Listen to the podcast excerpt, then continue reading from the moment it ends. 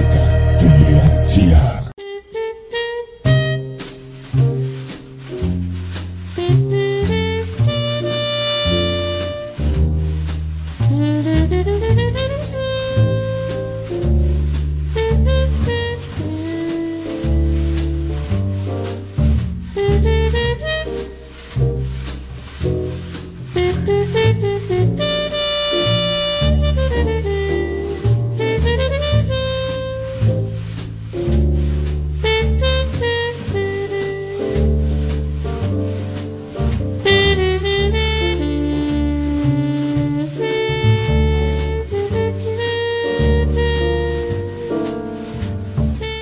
Καλησπέρα σας κυρίες και κύριοι.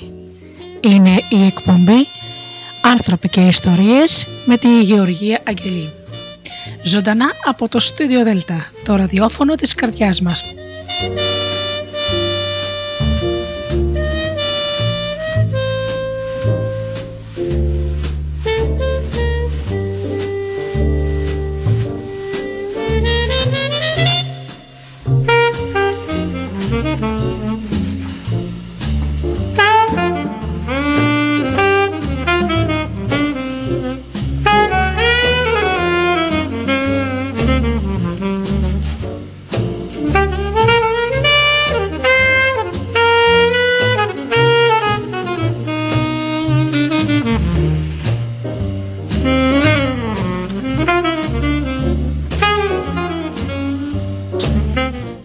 Καλησπέρα σας αγαπημένοι μου φίλοι και πάλι μαζί εδώ στο στούντιο Δέλτα όπως κάθε Παρασκευή βράδυ στις 8.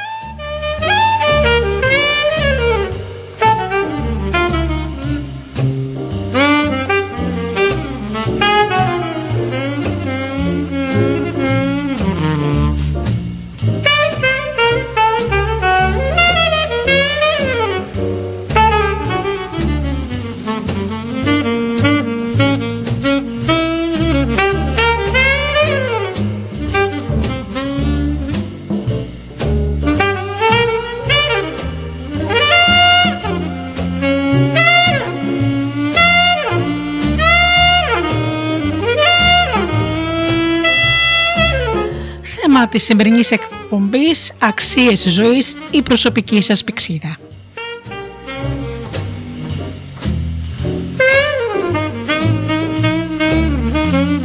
Ώρα λοιπόν για τις καλησπέρες μας. Να καλησπερίσω τους ανθρώπους που πληκτρολογούν www.studiodelta.gr και βρίσκονται εδώ μαζί μας στη σελίδα του σταθμού.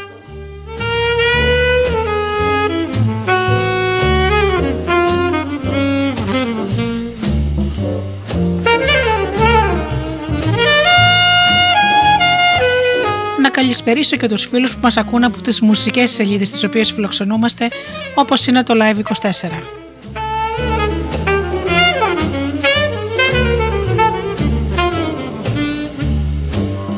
Και φυσικά να καλησπερίσω τους ανθρώπους που μας ακούν από κινητά και tablets.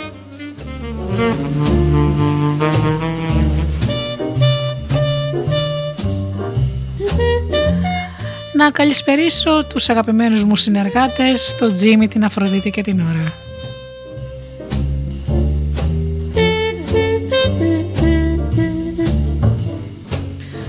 Αγαπημένοι μου φίλοι, ξεκινάμε με τραγουδάκι και αμέσως μετά ξεκινάμε με το θέμα μας.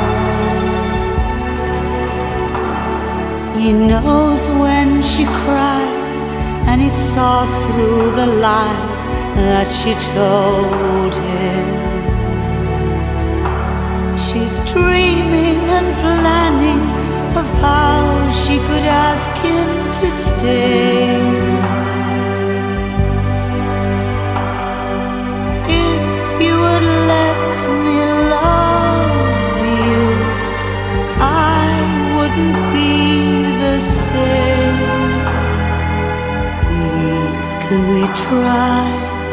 Please, can we try?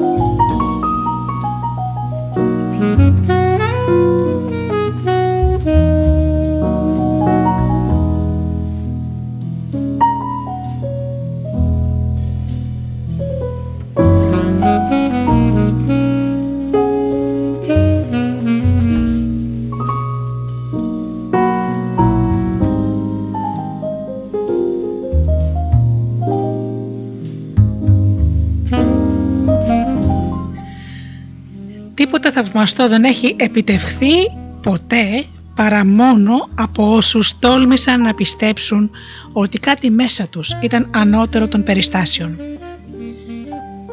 Οι αξίες καθοδηγούν κάθε μας απόφαση και άρα και το πεπρωμένο μας. Όσοι γνωρίζουν τις αξίες τους και ζουν σύμφωνα με αυτές γίνονται ηγέτες της κοινωνίας μας. Μόνος ένας τρόπος υπάρχει για να ζήσουμε μια πραγματικά πλήρη ζωή. Πρέπει να αποφασίσουμε τι έχει τη μεγαλύτερη αξία στη ζωή μας, ποιες είναι οι υψηλότερες αρχές μας και να δεσμευτούμε ότι θα ζούμε κάθε μέρα της ζωής μας σύμφωνα με αυτές. Δυστυχώς κάτι τέτοιο είναι πολύ σπάνιο στη σημερινή κοινωνία. Πολύ συχνά οι άνθρωποι δεν έχουν ιδέα ότι είναι σημαντικό για εκείνους. Σκέφτονται αόριστα για όλα τα θέματα, ο κόσμος τους φαίνεται σε μια γκρίζα μάσα και δεν αγωνίζονται για τίποτα και για κανέναν. Αν δεν γνωρίζετε ξεκάθαρα ποιο είναι το σημαντικότερο πράγμα στη ζωή σας, κάτι για το οποίο θα αγωνιζόσαστε, πώς μπορείτε να περιμένετε ότι θα αποκτήσετε αυτοπεποίθηση ή πολύ περισσότερο την ικανότητα να λαμβάνετε αποτελεσματικές αποφάσεις; Δυσκολεύεστε να πάρετε αποφάσεις επειδή δεν έχετε ξεκαθαρίσει τι έχει μεγαλύτερη αξία για σας στην εκάστοτε κατάσταση. Πρέπει να θυμάστε ότι η λήψη αποφάσεων βασίζεται ουσιαστικά στις ξεκάθαρες αξίες. Όταν γνωρίζετε τι είναι σημαντικότερο για σας, είναι εύκολο να πάρετε μια απόφαση. Ωστόσο, οι περισσότεροι δεν έχουν συνειδητοποιήσει τι είναι σημαντικότερο στη ζωή τους. Και έτσι η λήψη αποφάσεων μετατρέπεται σε μια μορφή εσωτερικού βασανιστηρίου. Αυτό που δεν συμβαίνει συχνά σε όσους έχουν ορίσει ξεκάθαρα τις υψηλότερες αρχές τους. Ο Ηράκλειτος έλεγε «Το ήθος του ανθρώπου χαράζει τη μοίρα του» και έτσι είναι η αλήθεια.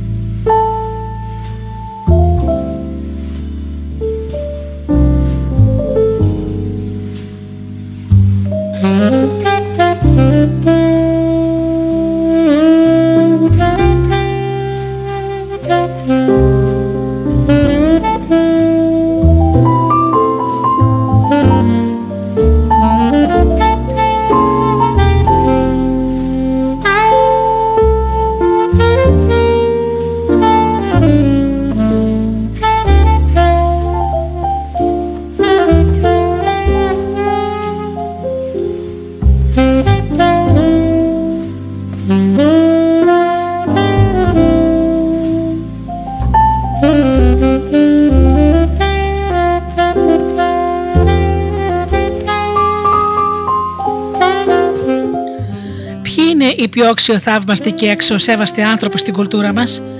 Δεν είναι όσοι γνωρίζουν καλά τις αξίες τους, όσοι όχι μόνο θέτουν τα δικά τους στάνταρτς, αλλά και ζουν σύμφωνα με αυτά.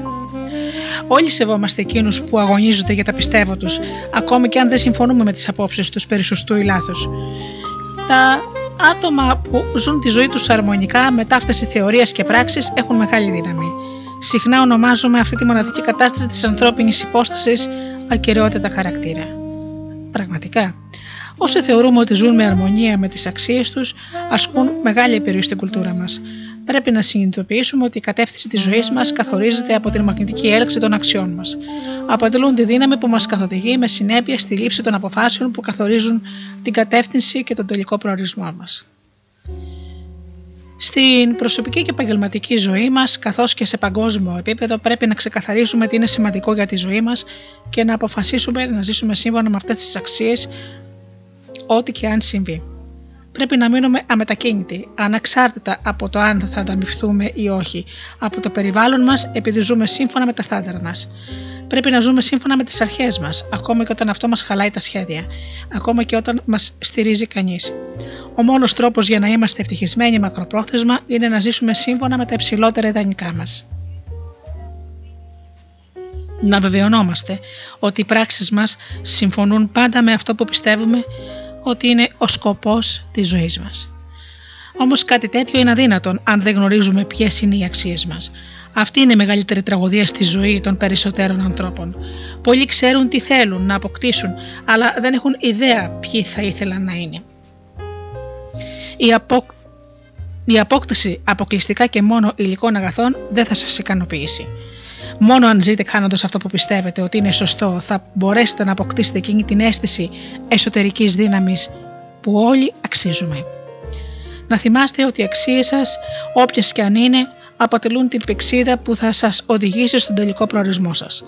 Καθώς καθοδηγούν συστηματικά προς κάποιες συγκεκριμένες αποφάσεις και πράξεις, δημιουργούν ένα μονοπάτι στη ζωή μας. Αν δεν χρησιμοποιείτε την εσωτερική πηξίδα σας σωστά, θα αισθάνεστε αδυναμία, απογοήτευση, έλλειψη ικανοποίησης και εκείνη την ενοχλητική αίσθηση ότι η ζωή σας θα μπορούσε να είναι καλύτερη αν κάτι ήταν διαφορετικό. Αντίθετα, αν ζείτε σύμφωνα με τις αξίες σας, δημιουργείτε μια απίστευτη δύναμη, μια αίσθηση σιγουριάς και εσωτερικής γαλήνης, μια αρμονία που ελάχιστοι βιώνουν.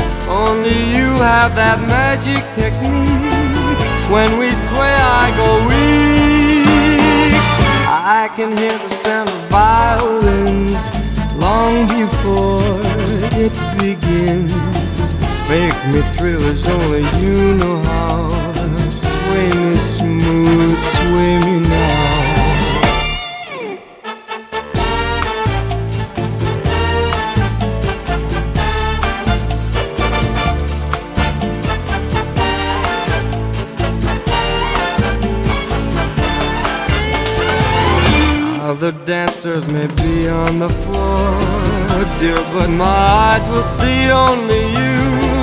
Only you have that magic technique. When we sway, I go weak. I can hear the sound of violins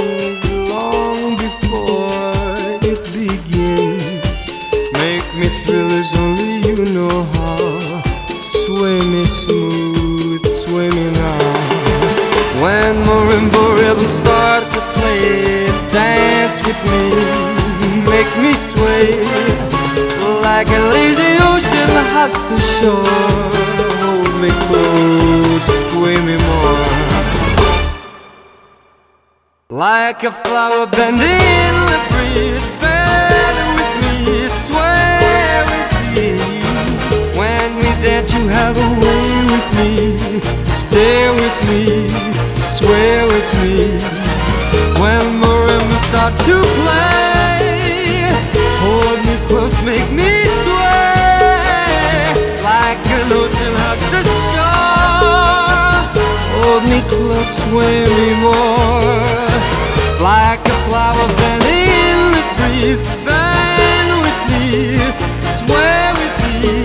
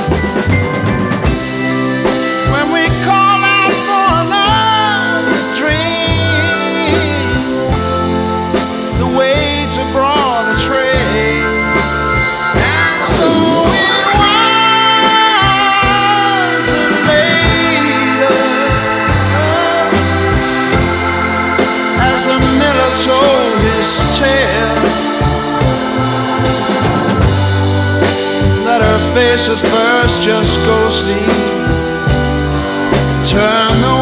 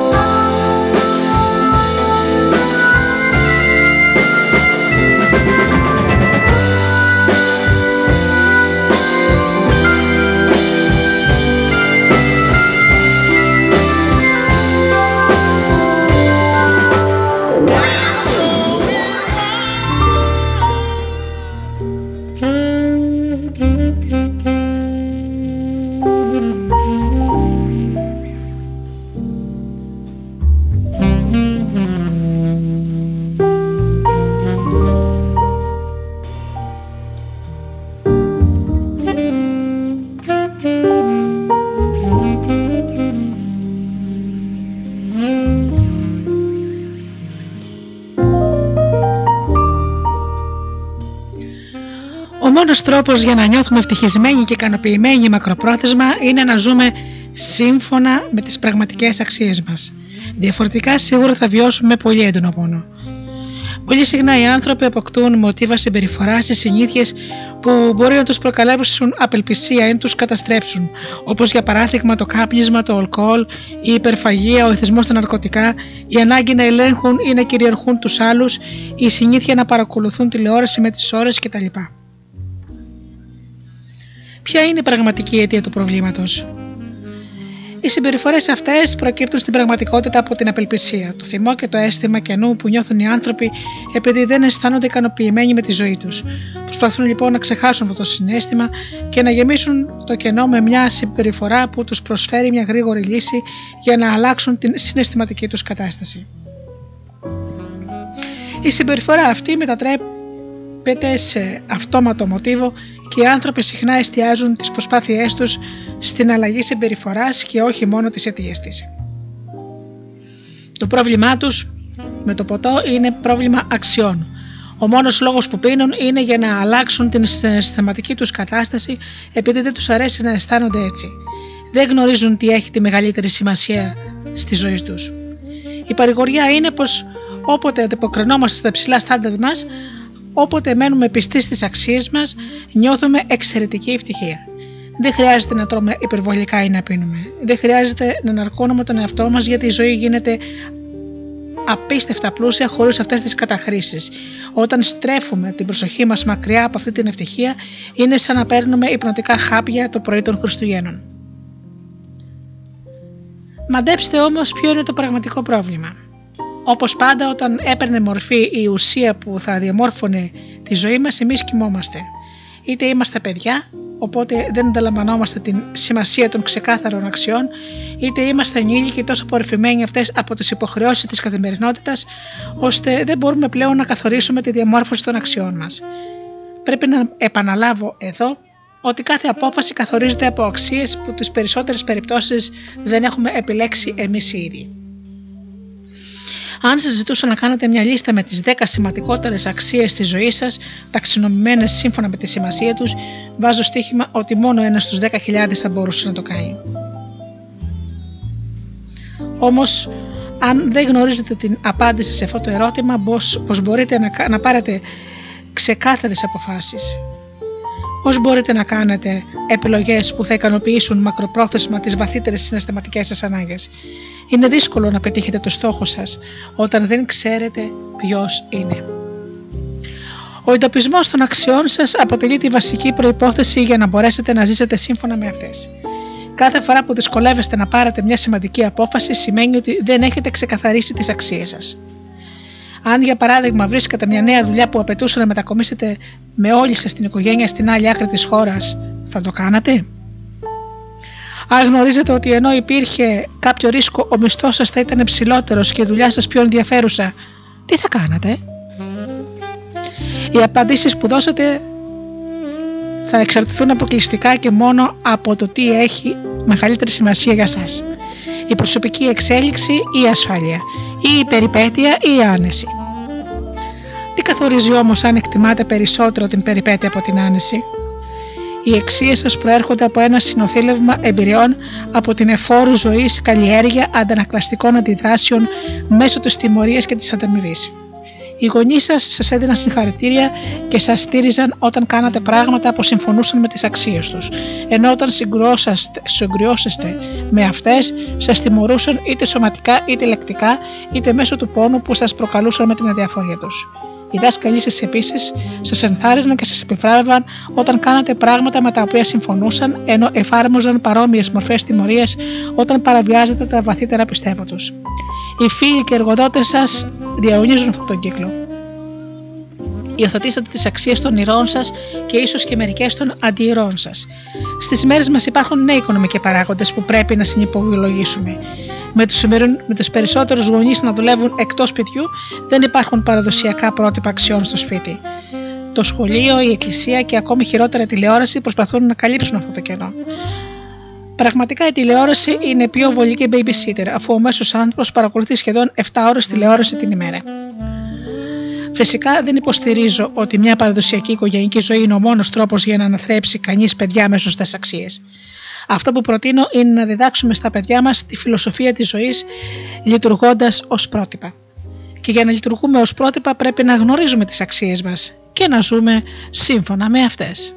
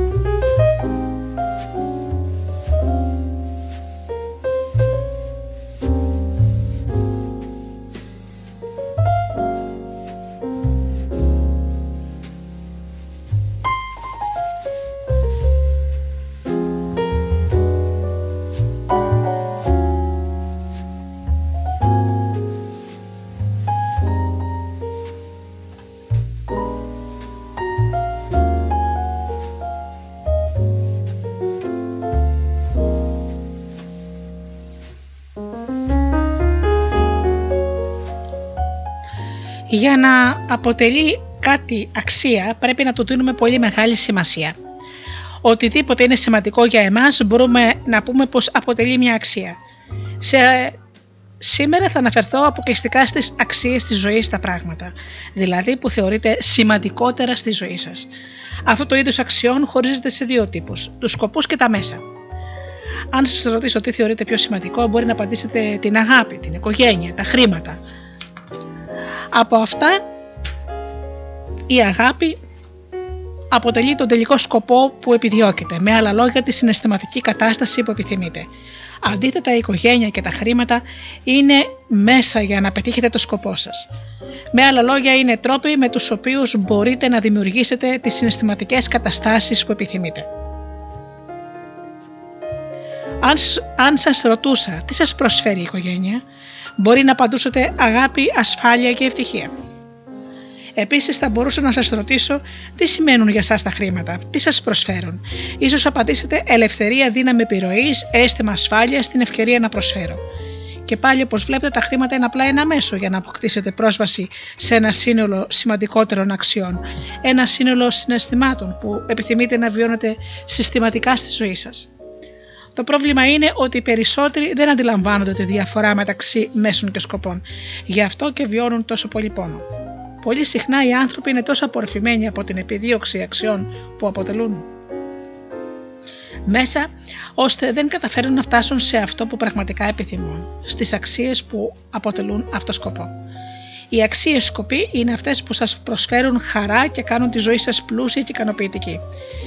Ένα από τα μεγαλύτερα προβλήματα είναι ότι οι άνθρωποι βάζουν συνεχώς στόχους χωρίς να γνωρίζουν τις πραγματικές αξίες τους και έτσι όταν πετυχαίνουν το στόχο τους αναρωτιούνται αυτό ήταν όλο. Α πούμε για παράδειγμα ότι οι υψηλότερες αξίες μιας γυναίκας είναι η φροντίδα και η προσφορά και ότι διαλέγει να γίνει δικηγόρος, επειδή κάποια στιγμή γνώρισε κάποιο δικηγόρο που την εντυπωσίασε βοηθώντας ανθρώπους μέσα της δουλειάς του. Καθώς ο χρόνος περνάει, εγκλωβίζεται στη δίνη της μάχημης δικηγορίας και φιλοδοξεί να γίνει συνεταίρος στη δικηγορική εταιρεία όπου εργάζεται. Επιδιώκοντας να κατακτήσει αυτή τη θέση, αλλάζει εντελώς ο σκοπός για τον οποίο εργάζεται. Αρχίζει να κυριαρχεί και να διοικεί την εταιρεία και να γίνεται μια από τις πιο επιτυχημένες γυναίκες που ξέρει, αλλά νιώθει δυσαρεστημένη γιατί έχει χάσει την προσωπική επαφή με τους πελάτες. Η θέση της έχει δημιουργήσει μια διαφορετική σχέση με τους συναδέλφους της και περνάει τον περισσότερο χρόνο σε συναντήσεις όπου ασχολείται με θέματα πρωτοκόλου και διαδικαστικά προβλήματα πέτυχε το στόχο της, αλλά όχι αυτό που επιθυμούσε στη ζωή της. Έχετε πέσει ποτέ στην ίδια παγίδα; Έχετε καταλήξει να επιδόκετε μέσα τα μέσα σαν να ήταν ο σκοπός που προσπαθούσατε να πετύχετε. Αν θέλουμε να είμαστε πραγματικά ευτυχισμένοι, πρέπει να γνωρίζουμε ποια είναι η διαφορά για να βεβαιωθούμε ότι επιδιώκουμε το σκοπό μας.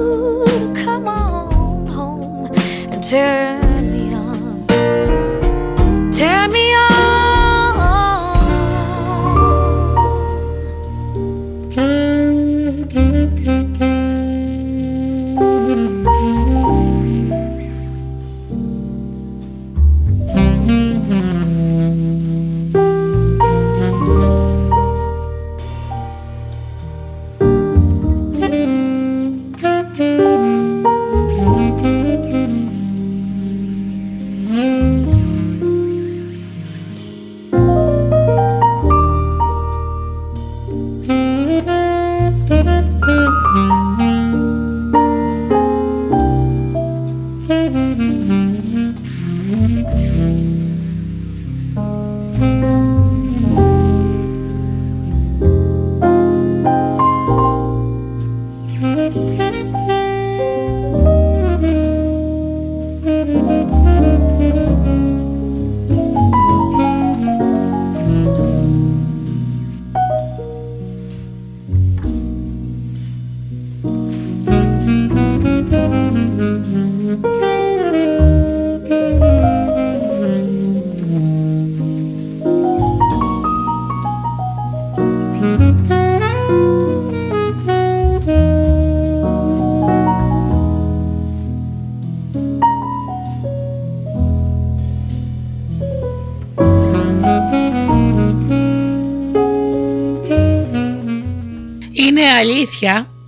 πως όλοι έχουμε κίνητρα να επιδιώκουμε συνεχώς τις ευχάριστες συναισθηματικές καταστάσεις. Είναι επίσης αλήθεια ότι εκτιμούμε κάποια συναισθήματα περισσότερο από κάποια άλλα. Για παράδειγμα, σε ποιες συναισθηματικές καταστάσεις αποδίδετε τη μεγαλύτερη αξία; Ποια πιστεύετε πως είναι τα συναισθήματα που θα σας έδιναν περισσότερη ικανοποίηση; Η αγάπη, η επιτυχία, η ελευθερία, η συναισθηματική δέσμευση ή η περιπέτεια ή η ασφάλεια; Αποκαλώ προτρεπτικές αξίες στις ευχάριστες καταστάσεις τις οποίες δίνουμε μεγαλύτερη αξία γιατί μας προτρέπουν να καταβάλουμε σκληρές προσπάθειες για να τις επιδιώκουμε. Ποια είναι μερικά από τα στοιχεία που θα θέλατε να υπάρχουν πάντα στη ζωή σας; Όταν, κάποιο την ίδια, όταν κάνω την ίδια ερώτηση, οι απαντήσεις των ανθρώπων που τους ρωτώ πάντα περιλαμβάνουν τα παρακάτω. Είναι λοιπόν η αγάπη, η επιτυχία, η ελευθερία, η οικειότητα, ασφάλεια, περιπέτεια, δύναμη, πάθος, άνεση, υγεία. Και βεβαίως ο καθένας βάζει τη σειρά που επιθυμεί σε αυτές τις αξίες. Είμαι σίγουρη ότι θεωρείτε σημαντικά όλα αυτά τα στοιχεία και ότι θέλετε να υπάρχουν στη ζωή σας. Θα ήταν λάθος όμως αν λέγαμε ότι δεν τα θεωρείτε όλα εξίσου σημαντικά. Προφανώς θα προσπαθούσατε περισσότερο για να αποκτήσετε κάποια από αυτά τα στοιχεία. Στην πραγματικότητα όλοι έχουμε μια ιεραρχία αξιών. Όποιος ακούσει αυτή τη λίστα θα θεωρήσει κάποιες αξίες σημαντικότερες από κάποιες άλλες. Αυτή η ιεραρχία των αξιών σας ελέγχει με τον τρόπο με τον οποίο παίρνετε τις αποφάσεις σας. Κάποιοι εκτιμούν την άνεση περισσότερο από το πάθος την ελευθερία, περισσότερο από την ασφάλεια, την οικειότητα περισσότερο από την επιτυχία. Για ας ακούσουμε τη λίστα ξανά. Αγάπη, επιτυχία, ελευθερία, οικειότητα, ασφάλεια, περιπέτεια, δύναμη, πάθος, άνεση, υγεία. Δείτε ποια από τα στοιχεία θεωρείτε πιο σημαντικά. Γράψτε αυτή τη λίστα ξανά και ξανά σύμφωνα με τη δική σας σειρά προτεραιότητας, βάζοντας στην πρώτη θέση την αξία που πιστεύετε ότι είναι πιο σημαντική και στην τελευταία θέση εκείνη που θεωρείτε λιγότερο σημαντική. Συμπληρώστε αυτή τη λίστα τώρα.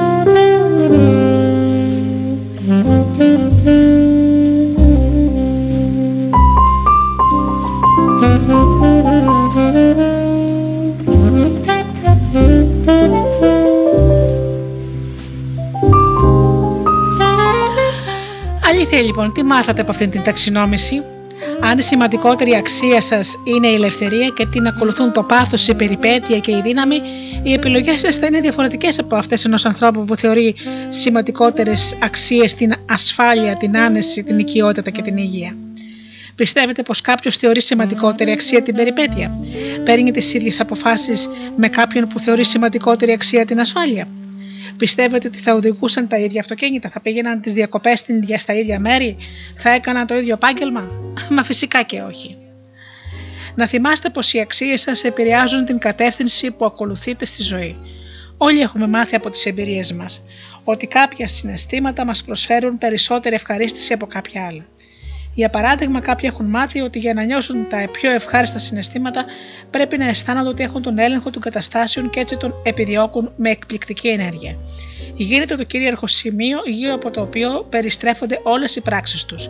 Καθορίζει με ποιους θα έχουν σχέσεις, πώς θα συμπεριφέρονται στους άλλους και πώς θα ζουν. Επίσης όμως μπορείτε να φανταστείτε τους κάνει να μην αισθάνονται άνετα σε οποιοδήποτε περιβάλλον νιώθουν ότι δεν έχουν τον έλεγχο. Αντίθετα, κάποιοι συνδέουν την ιδέα του ελέγχου με το αίσθημα του πόνου. Αυτό που επιθυμούν περισσότερο από οτιδήποτε είναι η ελευθερία και η περιπέτεια. Παίρνουν επομένως εντελώς διαφορετικές αποφάσεις. Άλλοι νιώθουν την ίδια ευχαρίστηση μέσω ενός άλλου συναισθήματος, εκείνου της προσφοράς. Η αξία, τους, η αξία αυτή τους κάνει να αναρωτιούνται συνεχώς: Τι μπορώ να προσφέρω, Πώς μπορώ να βελτιώσω τον κόσμο; Αυτό σίγουρα θα τους στρέψει σε διαφορετική κατεύθυνση από κάποιον που έχει σημαντικότερη αξία τον έλεγχο. Μόλις μάθατε ποιες είναι οι αξίες σας, μπορεί να, να καταλάβετε γιατί ακολουθείτε πάντα τις ίδιες κατευθύνσεις στη ζωή σας. Επίσης, βλέποντας την ιεραρχία των αξιών σας, θα αντιληφθείτε γιατί μερικές φορές δυσκολεύεστε να πάρετε αποφάσεις ή και γιατί υπάρχουν αντιφάσεις στη ζωή σας. Για παράδειγμα, αν η νούμερο 1 αξία κάποιου είναι η ελευθερία και το νούμερο 2 είναι η οικειότητα, το άτομο αυτό θα αντιμετωπίζει συχνά προκλήσεις καθώς οι δύο σημαντικές αξίες είναι αντιφατικές.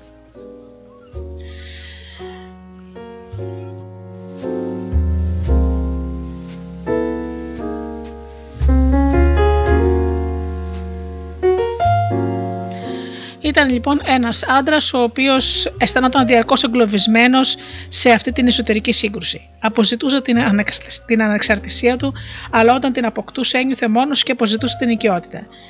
Μετά, καθώς απαιδείωκε την οικειότητα, άρχισε να φοβάται ότι θα έχανε την ελευθερία του και έτσι κατάστρεφε τη σχέση.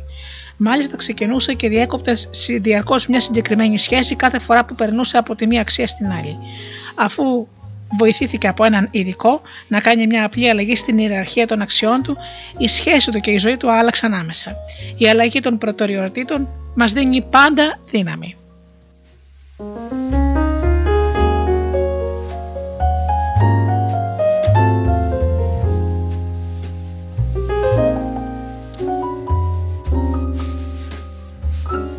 Όταν γνωρίζετε τις αξίες σας, καταλαβαίνετε ξεκάθαρα γιατί κάνετε ό,τι κάνετε και πώς μπορείτε να ζήσετε με μεγαλύτερη συνέπεια. Όμως είναι εξίσου σημαντικό να γνωρίζετε και τις αξίες των άλλων. Δεν είναι πολύτιμο να ξέρετε ποιες είναι οι αξίες του συντρόφου σας και του συνεργάτη σας.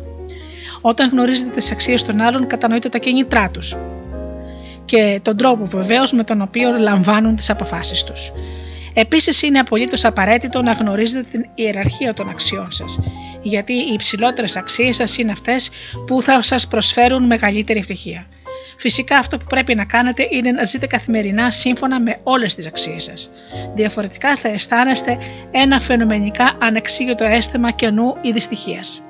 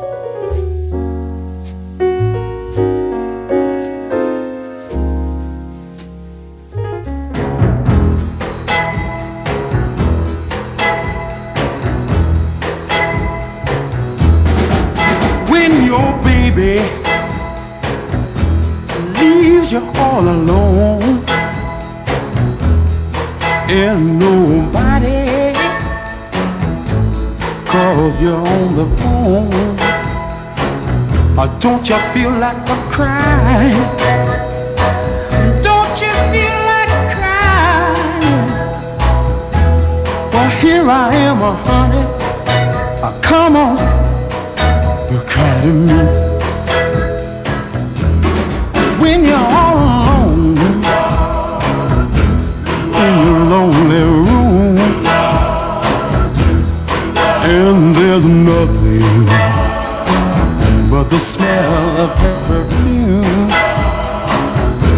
Don't you feel like a crime?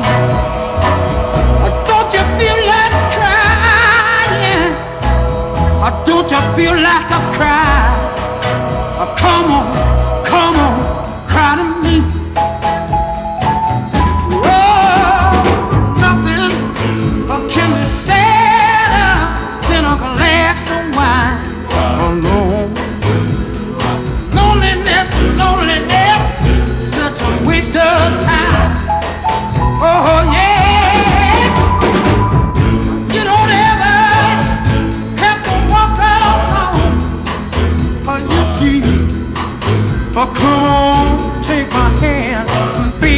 Won't you walk with me? Oh, oh yeah. When you're waiting for a voice to come in the night, but there's no one. Don't you feel like a cry? Cry to me. Don't you feel?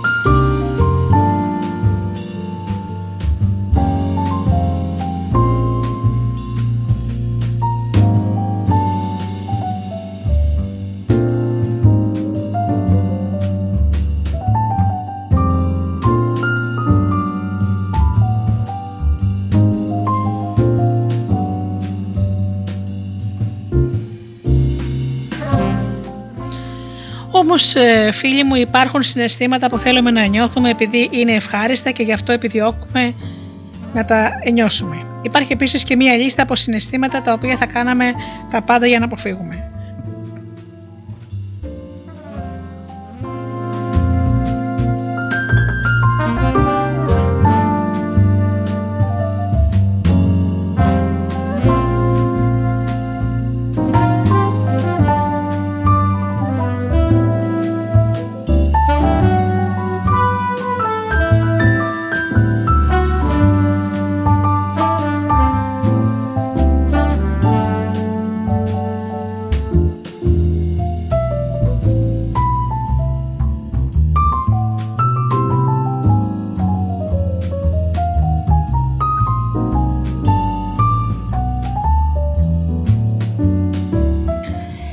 Να θυμάστε ότι κάθε φορά που αποφασίζετε τι να κάνετε, ο εγκέφαλός σας αξιολογεί πρώτα απ' όλα αν η πράξη αυτή θα οδηγήσει σε ευχάριστες ή επώδυνες συναισθηματικές καταστάσεις.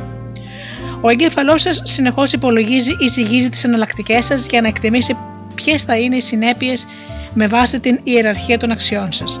Αν για παράδειγμα σας ζητούσαν να κάνετε ελεύθερη πτώση και το νούμερο ένα συνέστημα που θα προσπαθούσατε να αποφύγετε πάση θυσία ήταν ο φόβος, προφανώς δεν θα το κάνατε, έτσι δεν είναι. Αν παρόλα αυτά το συνέστημα που θέλετε πάση θυσία να αποφύγετε είναι αυτό της απόρριψης και πιστεύετε ότι μπορεί να σας απέρριπτα αν δεν το κάνετε, ίσως αποφασίζετε να πηδήξετε από το αεροπλάνο παρά το φόβο σας.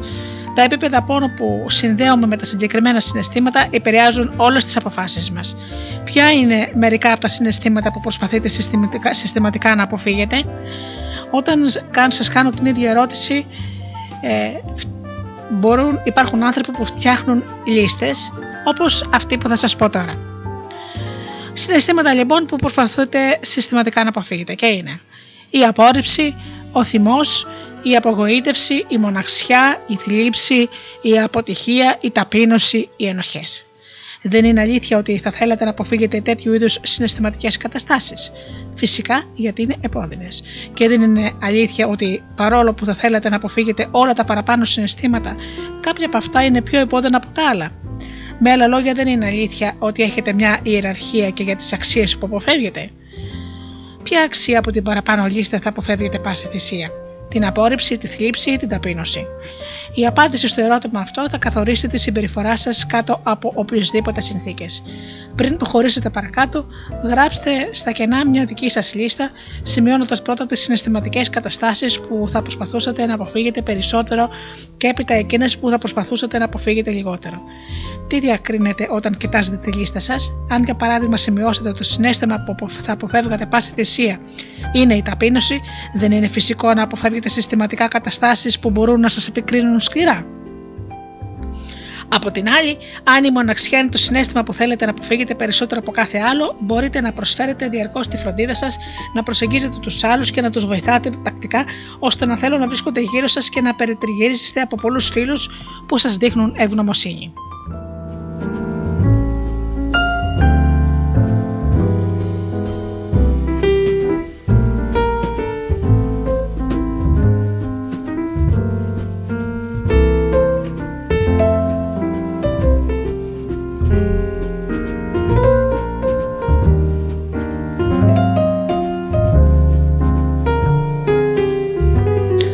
Εξετάσουμε τώρα τη δυναμική που δημιουργεί η ιεραρχία των αξιών σας. Αν για παράδειγμα επιλέξετε ως κορυφαία προτρεπτική αξία σας την επιτυχία και ως κορυφαία, αποτρεπ... κορυφαία αποτρεπτική αξία σας την απόρριψη, διακρίνετε τις δυσκολίες που μπορεί να δημιουργήσει αυτή η ιεράρχηση στη ζωή σας. Εδώ θα ήθελα να σας πω ότι όποιος προσπαθεί να γευτεί την ευχαρίστηση που προσφέρει η επιτυχία χωρίς να βιώσει ποτέ τον πόνο της απόρριψης, αποκλείεται να επιτύχει μακροπρόθεσμα και στην πραγματικότητα το άτομο αυτό θα απονομεύει τον εαυτό του προτού πετύχει οτιδήποτε. Και γιατί υποστηρίζω κάτι τέτοιο. Θυμηθείτε την βασική οργανωτική αρχή που τόσο συχνά έχουμε αναφέρει. Οι άνθρωποι προσπαθούν περισσότερα να αποφύγουν τον πόνο παρά να νιώσουν ευχαρίστηση. Αν θέλετε να πετύχετε στη ζωή σας, δεν πρέπει να είστε διατεθειμένοι να βιώσετε και, και, να, και την απόρριψη. Δεν είναι αλήθεια ότι ακόμη κι αν είστε ειλικρινείς και έντιμοι και δίνετε τα πάντα στους άλλους, υπάρχουν άνθρωποι που θα παρεμηνεύσουν τις πράξεις σας και μπορεί να σας κρίνουν άδικα χωρίς καν να σας έχουν γνωρίσει. Ανεξάρτητα από το αν θέλετε να γίνετε συγγραφέας, τραγουδιστής, δημόσιος ομιλητή, επιχειρηματίας, η απόρριψη είναι πάντα μια πιθανότητα. Ο εγκέφαλός σας γνωρίζει έμφυτα ότι για να πετύχετε, ίσως χρειαστεί να βιώσετε την απόρριψη. Αλλά επειδή γνωρίζει πως το συνέστημα αυτό σας προκαλεί τον εντενότερο πόνο, θα αποφασίσει ότι η ευχαρίστηση της επιτυχίας δεν αξίζει το τίμημα που θα σας πείσει να υπονομεύσετε την προσπάθειά σας προτού καν προσπαθήσετε να πετύχετε. Πολύ συχνά βλέπω ανθρώπους που κάνουν άλματα προόδου και για κάποιον μυστηριώδη λόγο στο τέλος κάνουν πίσω ή λένε να κάνουν πράγματα τα οποία υπονομεύουν την επιτυχία που μέχρι τότε επιδιέκουν σε προσωπικό, συναισθηματικό ή σωματικό επίπεδο. Για όλους ανεξαιρέτως, ο λόγος είναι ότι εγκλωβίζονται σε μια φοβερή σύγκρουση αξιών. Το ένα μέρος του εγκεφάλου τους τους λέει κάντο, ενώ το άλλο λέει αν το κάνεις θα πονέσεις πολύ. Έτσι κάνουν δύο βήματα μπροστά και ένα πίσω. Και όπως είναι λογικό, όταν διχάζεστε μεταξύ δύο διαφορετικών κατευθύνσεων, δεν θα μπορέσετε να τις υπηρετήσετε και τις δυο. Θα πρέπει να εγκαταλείψετε μία από αυτές. Και μην ξεχνάτε πως πάντα, συνειδητά ή συνείδητα, κάνουμε ότι είναι απαραίτητο για να αποφύγουμε τον έντονο πόνο. Γιατί όμως συγκλωβοζόμαστε σε αυτές τις συγκρούσεις αξιών, επειδή όπως είπαμε και παραπάνω δεν δομήσαμε συνειδητά το σύστημα αξιών μας επιτρέψαμε στο περιβάλλον μας να μας διαμορφώσει. Όμως αυτό μπορεί να αλλάξει. Πώς; Με δύο απλά βήματα. Το πρώτο βήμα είναι να συνειδητοποιήσετε ποιες είναι οι αξίες που ασπάζεστε ώστε να κατανοείτε γιατί κάνετε ό,τι κάνετε. Προς ποιες συναισθηματικές καταστάσεις κατευθύνεστε και ποιες προσπαθήσετε να αποφύγετε. Συγκρίνοντας τις λίστες σας, θα αποκτήσετε την επίγνωση της δύναμης που διαμορφώνει το παρόν και το μέλλον σας. Το δεύτερο βήμα είναι να αποφασίσετε συνειδητά ποιες θα είναι οι αρχές σύμφωνα με τις οποίες θα ζείτε, ώστε να μπορέσετε να δημιουργήσετε τη ζωή και το πεπρωμένο που επιθυμείτε και αξίζετε. Πώς λοιπόν να ανακαλύψετε τις αξίες σας; Ας αρχίσουμε. Έχετε κάνει κάποιες δοκιμαστικές λίστες ταξινομώντας με σειρά προτεραιότητες τις αξίες που σας είπα πιο πριν; Τώρα θα πρέπει να δημιουργήσετε τις δικές σας λίστες από το μηδέν. Το μόνο που χρειάζεστε να κάνετε για να ανακαλύψετε τις αξίες σας είναι να απαντήσετε στην εξής απλή ερώτηση. Τι θεωρώ πιο σημαντικό στη ζωή μου; Σκεφτείτε την απάντηση. Είναι η γαλήνη, η άσκηση επιρροής, η αγάπη; Τώρα βάλτε τις αξίες σας στη σειρά από την πιο σημαντική στη λιγότερο σημαντική. Είναι απαραίτητο να συμπληρώσετε αυτή τη λίστα.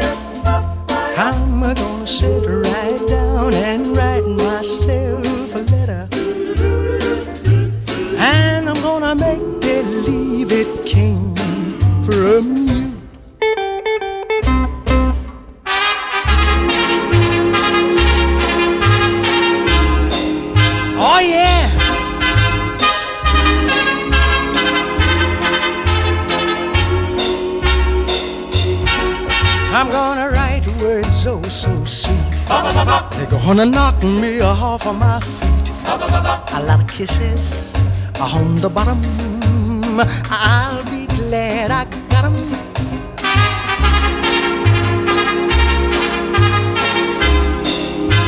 Oh yeah.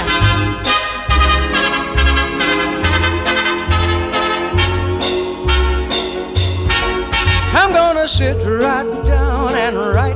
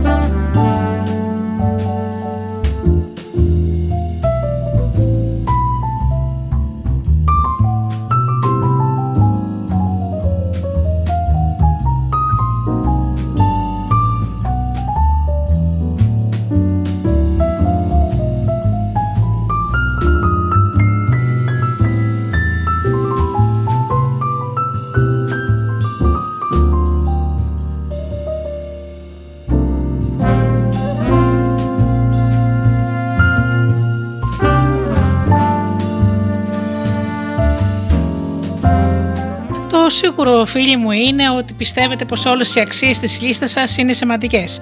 Γιατί υπάρχουν εκατοντάδες πράγματα που θα μπορούσατε να σημειώσετε στη λίστα σας, αλλά δεν τα έχετε σημειώσει. Όπως πίστευα παλιά, η υγεία νόμιζα ότι ήταν μόνο υγιεινή διατροφή. Δεν γυμναζόμουν και κυρίως δεν ξεκουραζόμουν αρκετά. Στο τέλος το σώμα μου άρχισε να καταραίει λόγω των παράλογων απαιτήσεων.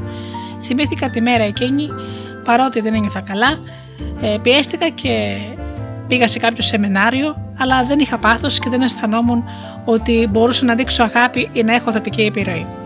Συνειδητοποίησα ότι βάζοντας το πάθος στην πρώτη θέση της λίστας μου, της λίστας μου κινδύνευα να εξαντληθώ κάτι που μπορεί να μου κόστιζε το πεπρωμένο που προσπαθούσα να χτίσω. Η τελευταία ερώτηση που έκανα στον εαυτό μου ήταν η εξής: Σε ποια σειρά πρέπει να βάλω τις αξίες μου για να πραγματώσω το ανώτερο πεπρωμένο μου, και ακολουθώντας τη διαδικασία αυτή, η λίστα μου άρχισε να εξελίσσεται μέχρι που πήρε την παρακάτω μορφή. Σας την πω λοιπόν. Πρώτα-πρώτα είναι η υγεία. Και μπορεί να ακούγεται λίγο τετριμένο, αλλά όλοι μας ξέρουμε ε, τα δεινά που τραβάει ένας άνθρωπος που πάσχει από σοβαρά προβλήματα υγείας. Η υγεία λοιπόν η πρώτη αξία στην πρώτη πρώτη θέση. Κατόπιν αγάπη. Εξυπνάδα, χαρά, ειλικρίνεια, πάθος, ευγνωμοσύνη, διασκέδαση, προσφορά, μάθηση, εξέλιξη, επιτυχία, επενδύσεις, προσφορά, δημιουργικότητα. Οι αλλαγές αυτές μπορεί να σας φαίνονται ανεπαίσθητες, αλλά ο συναισθηματικός αντίκτυπος που είχαν πάνω μου ήταν μεγάλος. Υπήρχαν στιγμές που και μόνο η δημιουργία της λίστας νέων προτεραιοτήτων με δυσκόλευε και με τρόμαζε. Η μεγαλύτερη δυσκολία ήταν να αλλάξω τη σειρά μεταξύ επιτυχίας και χαράς. Αν θυμάστε, ε, κάποιοι άνθρωποι βάζουν πρώτα το πάθος, ε, την αγάπη, την ελευθερία, την προσφορά, την ικανότητα, την εξέλιξη και την επίτευξη, ενώ η χαρά βρισκόταν σε κατώτερη θέση. Μετά ξανασκέφτομαι τι θα γινόταν αν ήταν υψηλότερη θέση στη χαρά, υψηλότερη από ό,τι το συνέστημα της επιτυχίας. Για να είμαι ειλικρινής, μια άλλη σκέψη που με τρόμαζε ήταν η εξής. Αν είναι εύκολο να νιώθω χαρά, ίσως χάσω το κίνητρό μου. σω σταματήσω να αποζητώ την επιτυχία. σω να μην θέλω να έχω την ίδια επιρροή. σω η προσφορά μου στους άλλους να μειωθεί. Άλλωστε, συνέδεσα την ταυτότητά μου με την ικανότητά μου να προσπαθώ παθιασμένα να επηρεάζω θετικά τους ανθρώπους στον κόσμο. Μου πήρε δύο ώρες να αποφασίσω να κάνω κάτι που θέλω και να νιώθω χαρούμενη και βεβαίως αυτό ήταν κάπως γελίο. Καθώς ε, έχω δουλέψει σε άπερα σεμινάρια, οι περισσότεροι άνθρωποι που γνώρισα εκεί, από τους οποίους μπορούν να θεωρηθούν πετυχημένοι, μπορώ να σας πω ότι αυτός είναι ένας από τους μεγαλύτερους φόβους που έχουν. Φοβούνται ότι θα χάσουν τη δύναμη το κίνητρό τους αν νιώσουν χαρούμενοι εκ των προτέρων. Αυτό που άλλαξε τη δική μου ζωή ήταν ότι αντί να πρέπει να πετυχαίνω τους στόχους μου και να αισθάνομαι χαρά, άρχισα να πετυχαίνω τους στόχους μου με χαρά και η αλλαγή στην πραγματικότητα της ζωής μου δεν περιγράφεται με λόγια. Δεν έχασα το κίνητρό μου. Αντίθετα, ένιωθα τόσο όμορφα που ήθελα να πετύχω ακόμα περισσότερα. Όταν ολοκλήρωσα τη λίστα μου, ένιωθα ένα συνέστημα που δεν θυμάμαι να έχω ξανανιώσει ποτέ μια αίσθηση απόλυτης ηρεμίας και σιγουριάς, επειδή πλέον γνώριζα ότι κάθε κομμάτι του εαυτού μου θα προσανατολιζόταν προς την κατεύθυνση των ονείρων μου. Δεν πολεμούσα πλέον τον εαυτό μου. Επειδή δεν πάσχιζα πια να αποκτήσω περισσότερη ελευθερία, μπορούσα να αποκτήσω περισσότερη οικειότητα και αγάπη και να νιώσω ακόμη και πιο ελεύθερη. Τώρα θα κατάφερα να τα πάντα με χαρούμενη διάθεση, θα ήμουν υγιής, θα είχα ζωντάνια και θα σκεφτόμουν έξυπνα.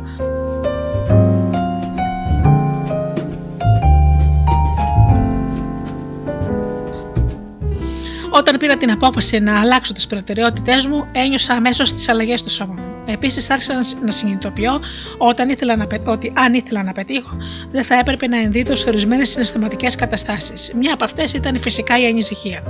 Προσπαθούσα να βρω έναν τρόπο ε, να πάψω να αισθάνομαι πόνο και ανησυχία, ο οποίος με εξαντλούσε ψυχικά και σωματικά. Τότε πίστευα ότι αν ανησυχούσα θα αποκτούσα ισχυρότερο κίνητρο, αλλά όπως διαπίστωσα, η ανησυχία με έκανε λιγότερο επινοητική.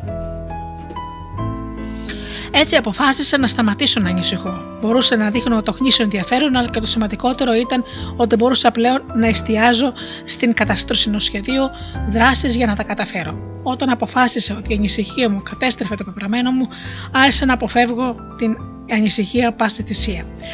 Όπως είναι φυσικό, το συνέστημα αυτό είχε γίνει προβολικά επώτερο και δεν ήθελα πια να ενδίδω σε αυτό. Έτσι άρχισα να δημιουργώ μια λίστα αποτρεπτικών αξιών. Έπειτα επέστρεψα στο σπίτι μου έχοντας πλέον σχεδιάσει η ίδια το μέλλον μου. Μια μεγάλη έκπληξη περίμενε τους φίλους και τους συνεργάτες μου. Την πρώτη μέρα Όλοι με Κίτ πλησίαζαν και με ρωτούσαν: Μα τι σου συνέβη, φαίνεσαι αλλαγμένη. Άρχισα να μιλάω για ώρες για την νέα μου μέθοδος σε καθένα ξεχωριστά, μέχρι που συνειδητοποίησα ότι έπρεπε να την τηλεοποιήσω και να οργανώσω ένα, μια σχετική συνάντηση.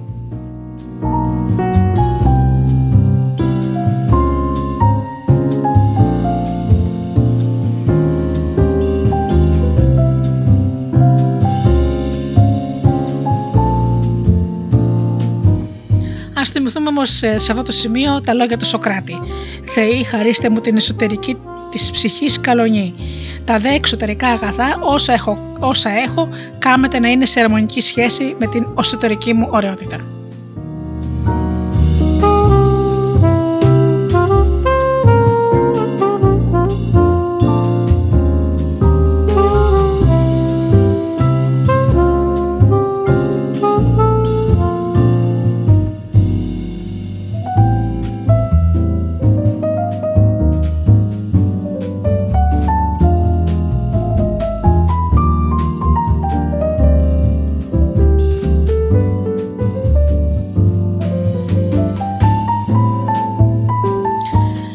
Μπορείτε λοιπόν να ελέγξετε αυτό το τρίτο στοιχείο του κεντρικού σας συστήματος που αποκαλούμε αξίες; Βήμα πρώτο. Φροντίστε να ανακαλύψετε ποιες είναι οι αξίες που οσπάζεστε τώρα και να τις ιεραρχήσετε με σειρά προτεραιότητα. Έτσι θα γνωρίζετε τι θέλετε να αισθάνεστε περισσότερο στη ζωή σας. Προτρεπτικές αξίες. Και τι αποφεύγετε περισσότερο. Αποτρεπτικές αξίες. Θα καταλάβετε γιατί κάνετε ό,τι κάνετε, επειδή θα κατανοείτε πλέον το εσωτερικό σας σύστημα πόνο ευχαρίστησης και θα μπορείτε να βιώνετε συστηματικά περισσότερη ευχαρίστηση στη ζωή σας. Πάμε στο δεύτερο βήμα. Αν είστε διατεθειμένοι να πιάσετε τον τάβρο από τα κέρατα, θα έχετε την ευκαιρία να αλλάξετε την κατεύθυνση του πεπρωμένου σας. Κάντε στον εαυτό σας μια νέα ερώτηση. Ποια θα πρέπει να είναι Ποιες θα πρέπει να είναι οι αξίες μου για να πραγματώσω το πεπρωμένο που επιθυμώ και αξίζω, σκεφτείτε και φτιάξτε μια λίστα. Έπειτα ιεραρχίζετε τις αξίες σας. Δείτε κάποιες αξίες, μπορείτε να αφαιρέσετε και ποιες να προσθέσετε για να δημιουργήσετε την ποιότητα της ζωής που πραγματικά επιθυμείτε. Και βέβαια, ίσως αναρωτιέστε πώς μπορώ να ξέρω ποιο είναι το πεπρωμένο μου.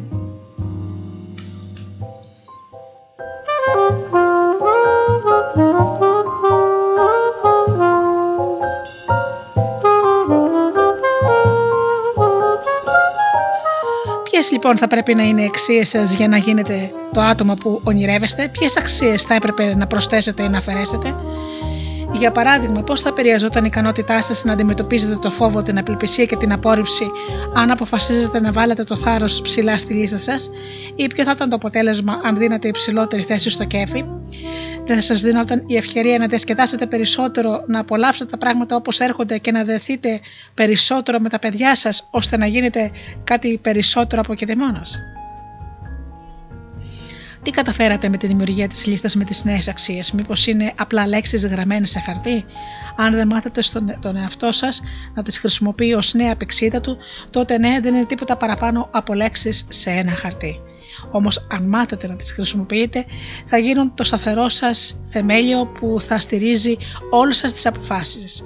Είναι δύσκολο να συμπεριλάβω ε, σε αυτό το σημείο όλα τα εργαλεία δημιουργίας εξαρτημένων αντανακλαστικών. Αλλά επιτρέψτε μου να σας θυμίσω τη δύναμη της μόχλευσης. Κάποιοι άνθρωποι ίσως θυμούνται την προηγούμενη εκπομπή που είχαμε μιλήσει γι' αυτό. Χρησιμοποιήστε λοιπόν τη μόχλευση για να ενισχύσετε τη δέσμευσή σας στις νέες σας αξίες.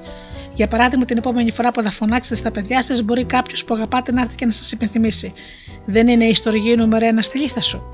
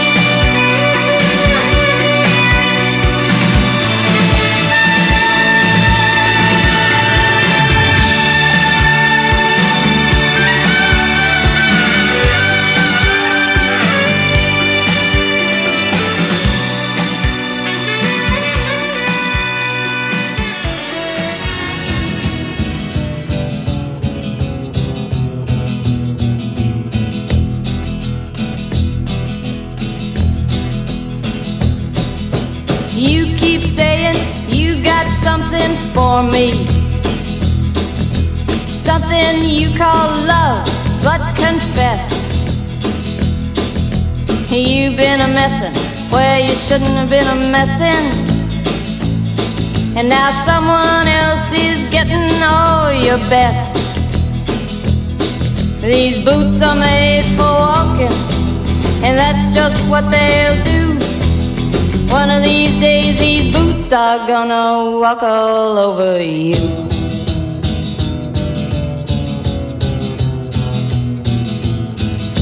Yeah.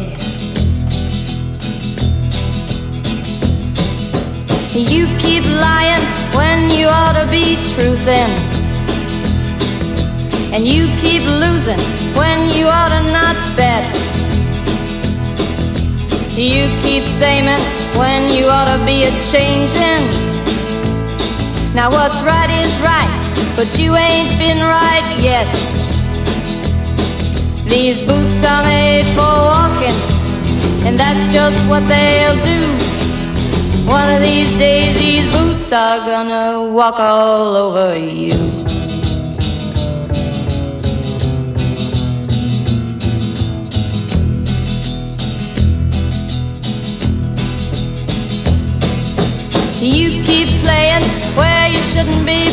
Playing. And you keep thinking that you'll never get burned. Ha! I just found me a brand new box of matches, yeah. And what he knows you ain't had time to learn. These boots are made for walking, and that's just what they'll do. One of these days, are gonna walk all over you.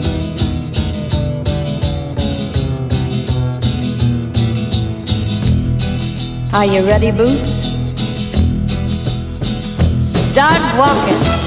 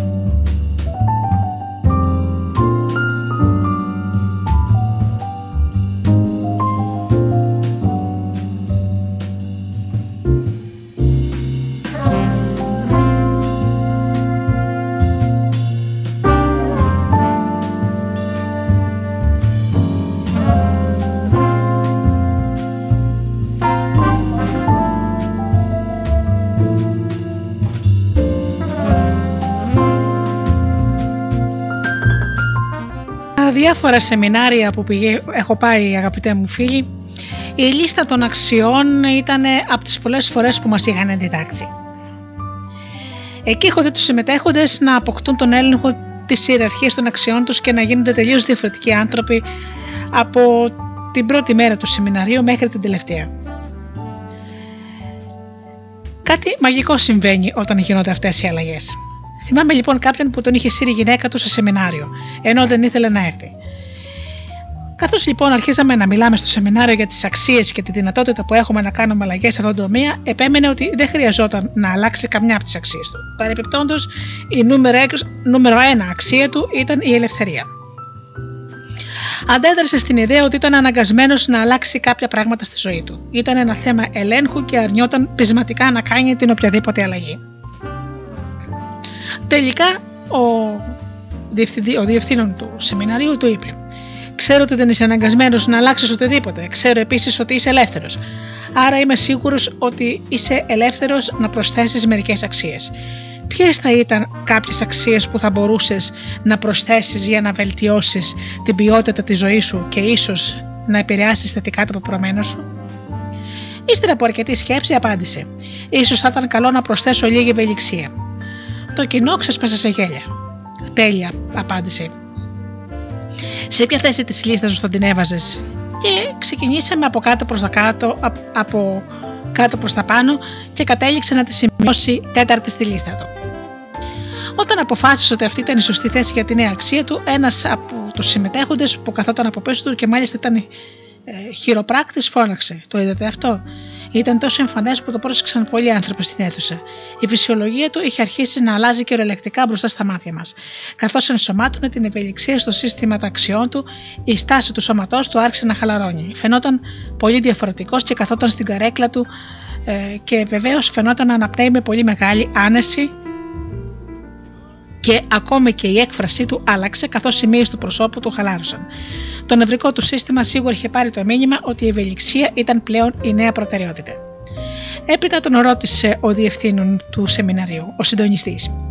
Υπάρχουν άλλες αξίες που θα ήθελες να προσθέσεις στη λίστα σου; Σκέφτηκε για λίγο και απάντησε με ερωτηματικό τόνο στη φωνή του. σω τη συγχώρεση; Και, πολλοί, και πάλι όλοι άρχισαν να γελούν. Ο ίδιος άνθρωπος που στην αρχή ήταν εξοργισμένος, εχθρικός και ανήσυχος, είχε κάνει μια στροφή 180 μοίρων. Ήταν ικανοποιητικό να βλέπει κανείς τις ακόλουθες αλλαγές στη συμπεριφορά του, στην αναπνοή του, στους μυς του προσώπου του και στις χειρονομίες του, καθώς εκείνος προσπαθούσε να βγει να βρει σε ποια θέση θα σημείωνε την συγχώρεση. Το υπόλοιπο Σαββατοκύριακο, οι εντυπωσιακές αλλαγές που είχαν προκαλέσει αυτές οι δύο προσθήκες στις αξίες τους συνέχισαν να εκπλήσουν τους πάντες. Μιλούσε στους άλλους με πιο απαλή φωνή, το πρόσωπό του έδειχνε να ανοίγει και να είναι πιο εκφραστικό και φαινόταν να επικοινωνεί με τους άλλους με ένα πρωτόγνωρο τρόπο.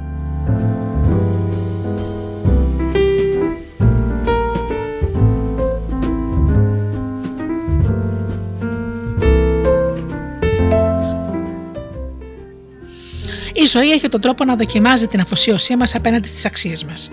Η στιγμή της δικής μου δοκιμασίας ήρθε καθώς ε, μια μέρα έγραψα τη λίστα μου. Έγραψα τη λίστα μου και άλλαξα την σειρά των αξιών μου.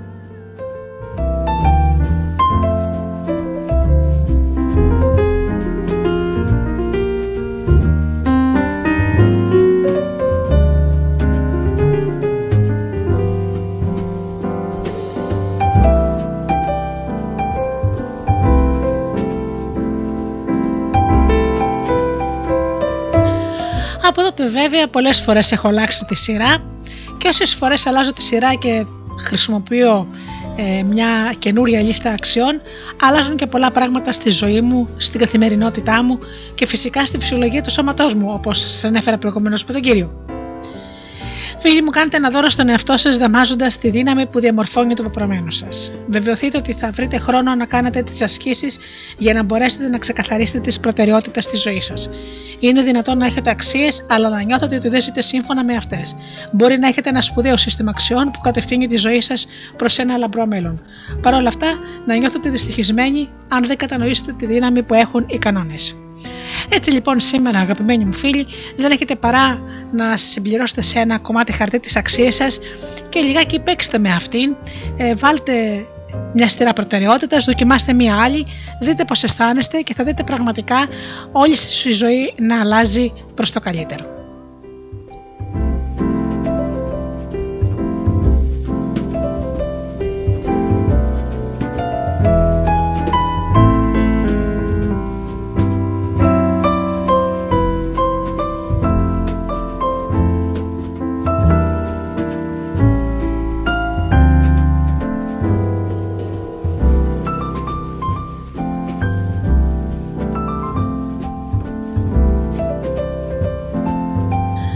Ξεχνάτε φίλοι μου ότι τα γραπτά μένουν και ότι γράφουμε γίνεται πραγματικότητα, το εγκυοφελός μας το λαμβάνει σε μια νέα πραγματικότητα.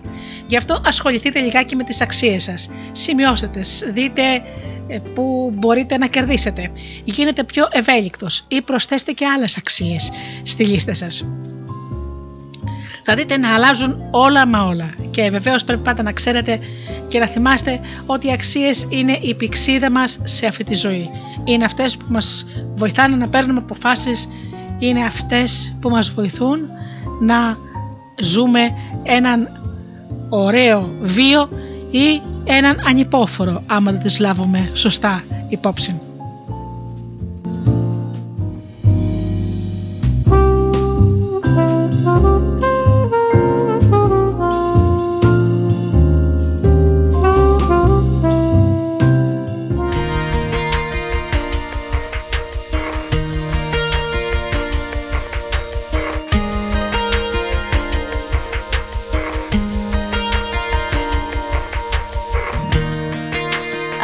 try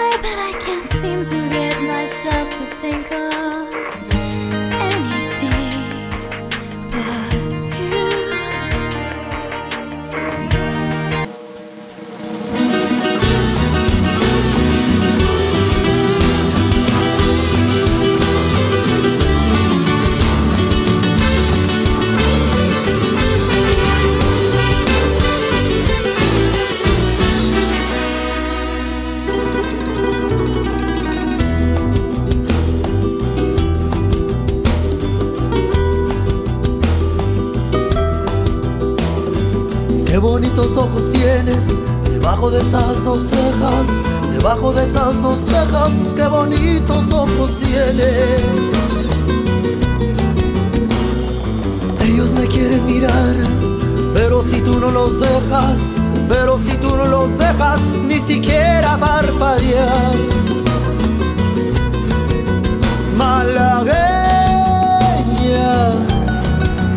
salerosa, besar tus labios labios quisiera, malagueña salerosa, y decirte, niña hermosa.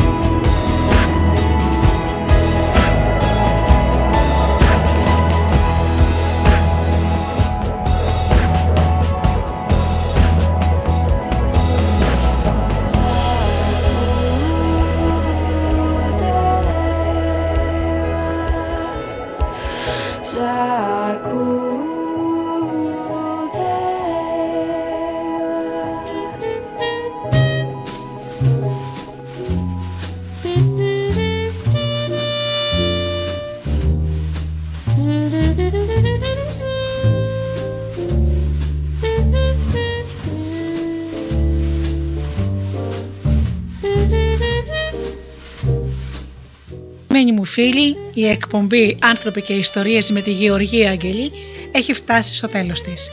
Σας ευχαριστώ θερμά για αυτές τις δύο ώρες που ήσασταν εδώ μαζί μου στο στούντιο Δελτά.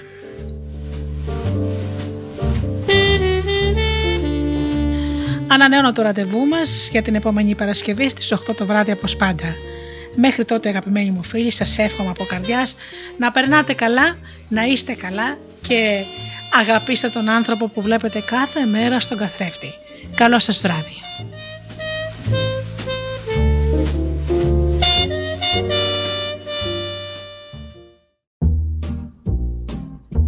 Οι stars προσπαθούν να είναι προσγειωμένοι.